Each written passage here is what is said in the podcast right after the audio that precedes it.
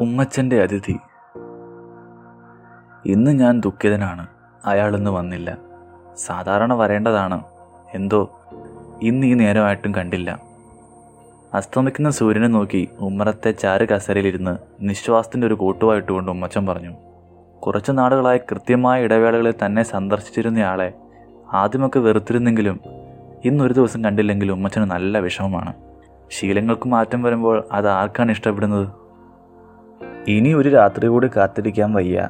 ആ അയാൾക്ക് വേറെ ആരുടെങ്കിലും അടുത്ത് പോകേണ്ടതുണ്ടായിരിക്കും. ഉമ്മനീർ പതി ഇറക്കി ഉമ്മച്ചൻ പറഞ്ഞു. എന്നും അയാൾ വരുമ്പോൾ ഉമ്മച്ചൻ ചോദിക്കും ഇന്ന് ഞാനും കൂടെ വന്നോട്ടെ എന്ന്. എന്നാൽ അയാൾ കൊണ്ടുവരുന്ന സമ്മാനം തന്നിട്ട് ഒന്നും മിണ്ടാതിരിച്ചു പോകും. ഇത് ശീലമായതോടെ ഉമ്മച്ചൻ തന്നെ ചോദ്യവും നിർത്തി. വിരസതയും ലോകത്തോടുള്ള മടുപ്പുമാണ് ഈ ചോദ്യം ചോദിക്കാൻ അയാളെ പ്രേരിപ്പിച്ചതെന്ന് ഉറപ്പാണ്.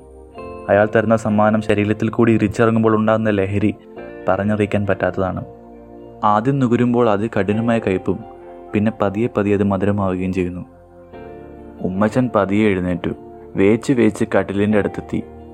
മൃഗങ്ങൾ കിടക്കുന്നത് പോലെ ആദ്യം പതിയെ കട്ടിലിരുന്നു രണ്ട് കാലുകളും പതിയെ കിടക്കയിൽ എടുത്തു വെച്ചു. ദേഹം പതിയെ പിറകിലോട്ടാങ്ങി പയ്യെ കണ്ണുകൾ അടച്ചു. അയാൾ പതിയെ ഉറക്കത്തിലേക്ക് വഴുതി വീണു. നേരം കടന്നുപോയി. ഈ സമയത്ത് ഉറക്കം പതിവില്ല. എന്നാലും ഇന്ന് അയാൾ വേഗം തന്നെ ഉറക്കത്തിലാണ്ടു പിറ്റേന്ന് ആരോ കഥകിൽ മുട്ടുന്ന ശബ്ദം കേട്ടാണ് ഉമ്മച്ചൻ കണ്ണു തുറന്നത്. പതിയെ എഴുന്നേറ്റ് കഥകിനടുത്തേക്ക് നീങ്ങി. വാതിൽ തുറന്നപ്പോൾ ദാ മുന്നിൽ നിൽക്കുന്നു തെക്കേലെ ശങ്കരൻകുട്ടി. എന്താ ശങ്കര എന്താ ഈ നേരത്ത്? ഉമ്മച്ചൻ ചോദിച്ചു. പുതുപ്പറമ്പിലെ നാണിത്തള്ള മരിച്ചു. കുറേ നാളായി കിടപ്പിലായിരുന്നല്ലോ. കുറേ അനുഭവിച്ചിട്ടാ പോയത്. ക്യാൻസർ വന്നാലോ ഉണ്ടാകുന്ന വിഷമവും വേദനയൊക്കെ ഉമ്മച്ചന് വളരെ നന്നായി അറിയാമല്ലോ ശങ്കരൻകുട്ടി പറഞ്ഞു.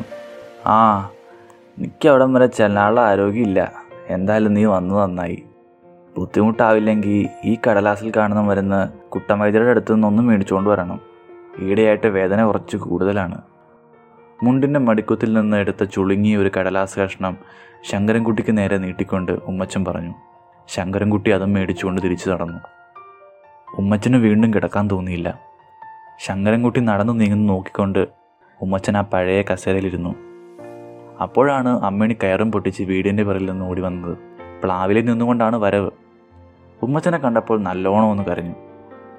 ആ അമ്മിണിയെ നമ്മുടെ പുള്ളി ഇന്നലെ നാണിത്തലയുടെ അടുത്തായിരുന്നു. അതാണ്ടാ ഇങ്ങോട്ട് വരാതിരുന്നേ. ഇന്ന് വരുവാണ് ഞാൻ എന്തായാലും ചോദിക്കും. ഇന്ന് മിക്കവാറും എന്റെ ആഗ്രഹം അയാൾ നടത്തിത്തരും. ഉമ്മറത്തിരുന്ന പ്ലാവില അമ്മിണിക്ക് എറിഞ്ഞു കൊടുത്തുകൊണ്ട് ഉമ്മച്ചൻ പറഞ്ഞു.